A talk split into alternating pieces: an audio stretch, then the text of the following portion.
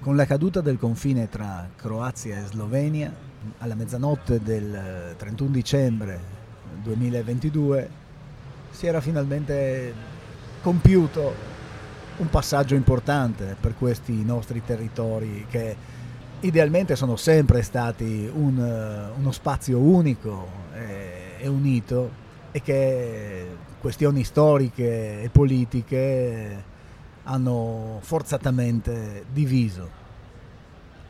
Se la Croazia è entrata nello spazio Schengen, nello spazio di libera circolazione Schengen, eh, soltanto nel eh, il primo gennaio 2023, quindi l'inizio di quest'anno, la Slovenia ne fa parte già da, dal 2007, quindi insomma è da parecchi anni che il confine tra Italia e Slovenia non è presidiato, e men che meno che le persone vengono fermate sistematicamente al confine creando anche magari code come sta accadendo in questi giorni, poiché il ministro Piantedosi e il governo di cui fa parte, il governo Meloni, hanno deciso la sospensione del regime di libera circolazione Schengen per l'Italia, esclusivamente al confine con la Slovenia, tra l'altro, nota interessante, a seguito di un attentato terroristico avvenuto a Bruxelles legato al conflitto israelo-palestinese diciamo che hanno trovato un pretesto, proprio gli è capitato a fagiolo questo pretesto per fare quello che in realtà eh, hanno sempre il prurito di realizzare, cioè eh, frammentare di nuovo l'Unione Europea e renderla instabile, renderci insicuri e st- farci stare sempre in tensione. Sembra che questo sia eh, l'obiettivo in particolare qui da noi eh, dove eh, la presenza di eh, forze armate, pattuglie di polizia, forze dell'ordine di ogni assortimento e tipo è oggettivamente molto più marcata che in altre parti d'Italia, per non dire d'Europa dove non c'è confronto. Hai detto che è un pretesto la chiusura, in effetti se andiamo a vedere poi la motivazione, si è detto eh, che attraverso la cosiddetta rotta balcanica delle migrazioni possono arrivare persone radicalizzate, quindi che potrebbero potenzialmente commettere attentati. Ebbene, se però consideriamo l'attentato di Bruxelles, a partire dal quale poi si è deciso di eh, sospendere Schengen, beh, parliamo di una persona che era nel paese da diversi anni, non era di certo appena arrivata e possiamo immaginare che comunque la sua radicalizzazione sia avvenuta anche per la posizione di marginalità sociale che una persona discriminata, una persona isolata si trova in qualche modo a, ad avere in un paese ostile.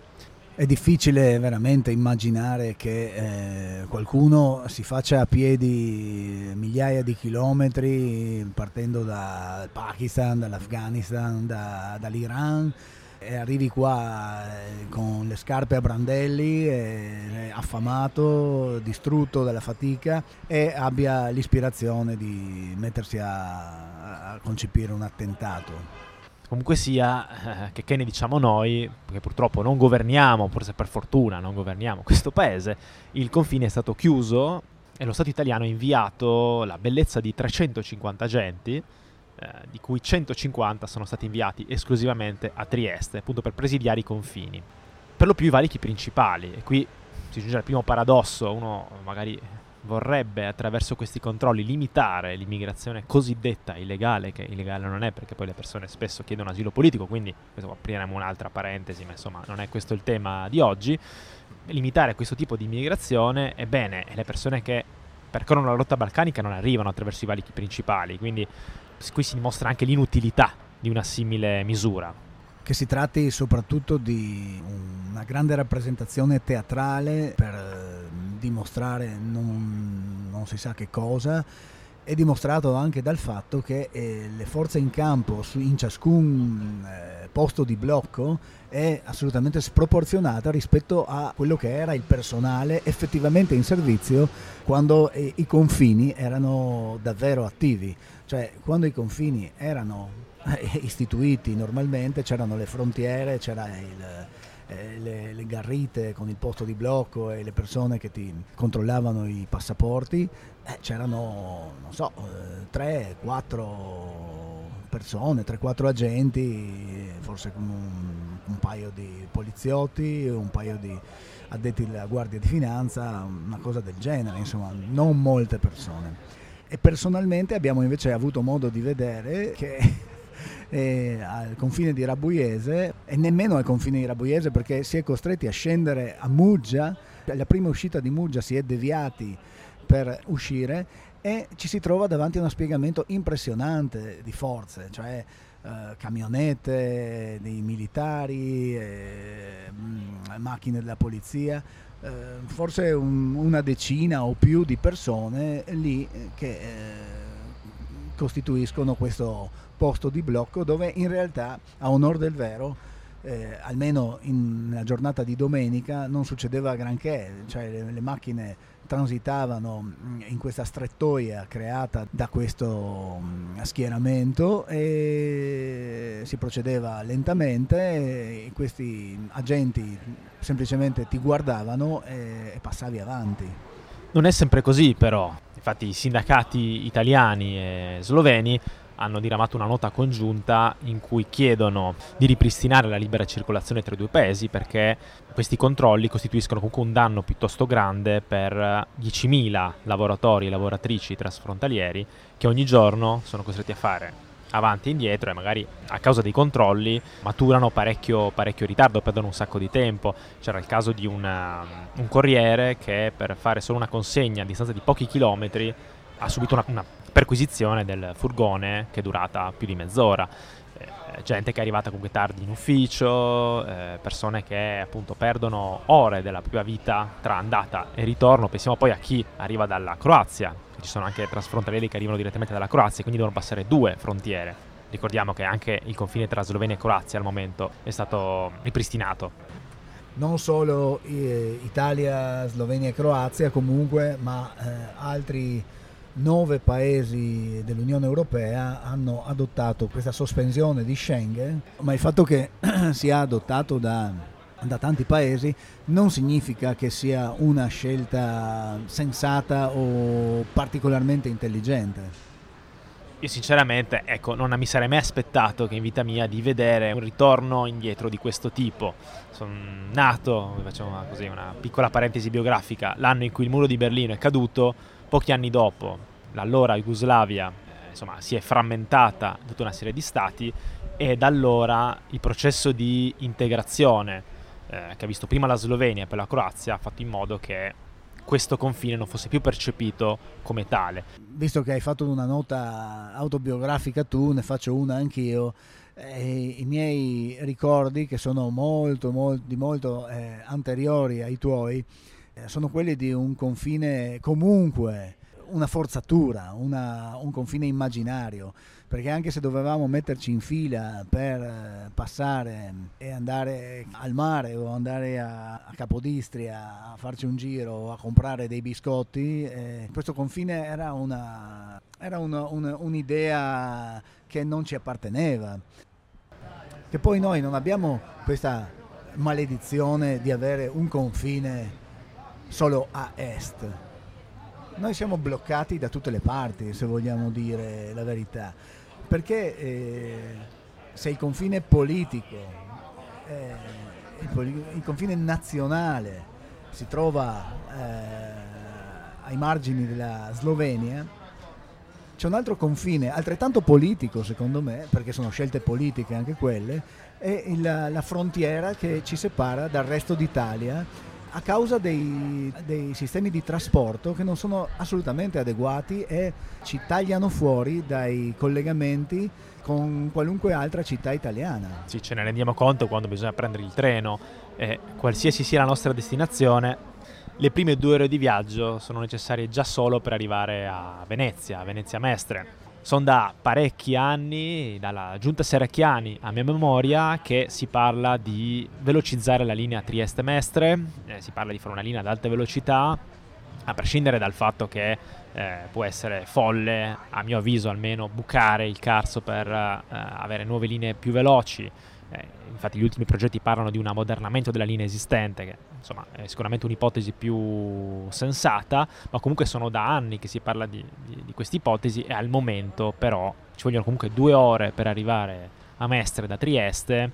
eh, il che rende qualsiasi viaggio in treno comunque difficoltoso. e comunque i collegamenti ferroviari sono carenti anche nelle altre direzioni. Era più facile raggiungere Vienna eh, alla fine dell'Ottocento che adesso. Solo in, in tempi recentissimi è stata di nuovo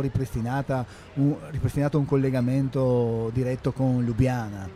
Ecco, noi siamo afflitti dai confini e vorremmo davvero superarli e, e farne a meno.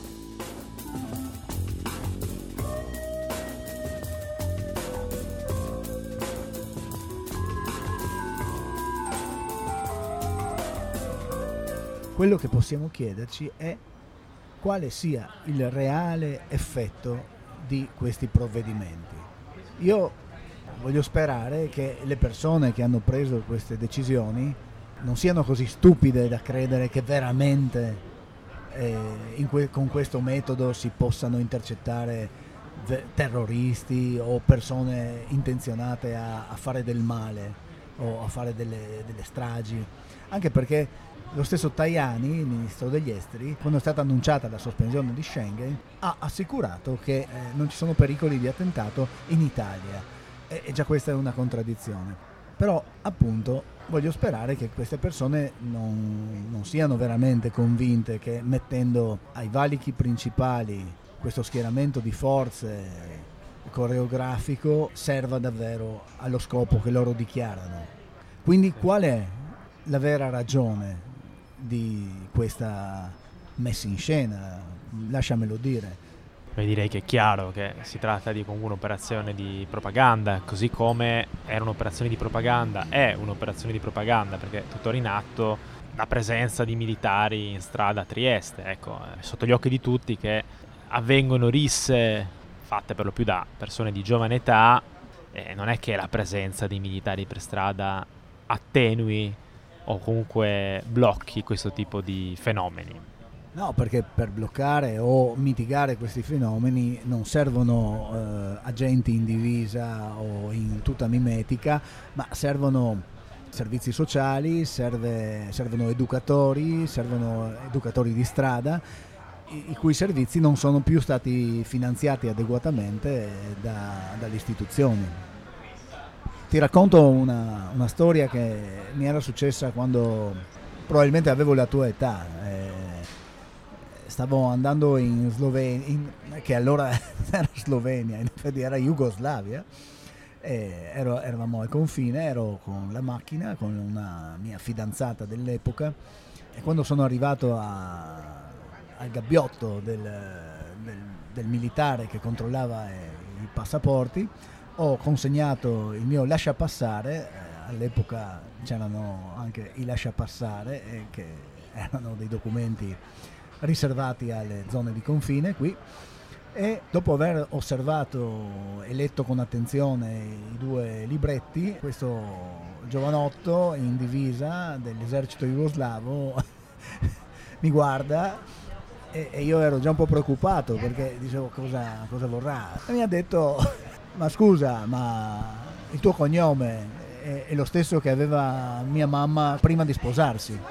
Ecco, in quel momento per me il confine ha cessato definitivamente di esistere, era, penso, non so, erano gli anni Ottanta. E lì ho capito che proprio questo confine non, non aveva nessun significato. Probabilmente quel ragazzo era un mio lontano cugino. E perché in effetti poi parlando abbiamo scoperto che sua mamma viveva in un paese nei pressi eh, di dove era nato mio nonno e quindi insomma niente di difficile che eh, scorresse eh, qualche sangue in comune tra noi. Infatti la questione è che il confine è una, un elemento profondamente storico. Se noi già consideriamo l'ultimo secolo di Trieste, di storia di Trieste, vediamo che il confine si sposta diverse volte. Il confine eh, di quando Trieste era sotto l'impero asburgico era una cosa che a sua volta è cambiato. Parlo sempre del confine tra Trieste e i territori circostanti. È stato appunto eh, l'impero asburgico, poi c'è stata la prima guerra mondiale che ha fatto sì che l'Italia assorbisse dentro il suo territorio territori come Trieste eh, poi la, la, seconda guerra mondiale in cui c'è stato un, altro, un ulteriore spostamento del confine eh, e lì c'era ancora zona A, zona B e poi appunto la caduta del muro di Berlino con le conseguenze che abbiamo detto prima eh, l'apertura dei confini con l'ingresso nell'area Schengen in Slovenia e adesso Croazia. Insomma, il confine è un qualcosa di politico, un qualcosa di mobile soprattutto, qualcosa di non naturale. Ecco, allora, proprio prendendo spunto da questa considerazione, dovremmo dargli quella poca importanza che hanno. Dovremmo superarli e attraversarli liberamente perché hanno un significato puramente arbitrario sono completamente arbitrari e appunto non hanno niente di definitivo neanch'essi. E questo era El Canal, il podcast di Trieste. Storia della città raccontate da Livio Cerneca e Stefano Thieri.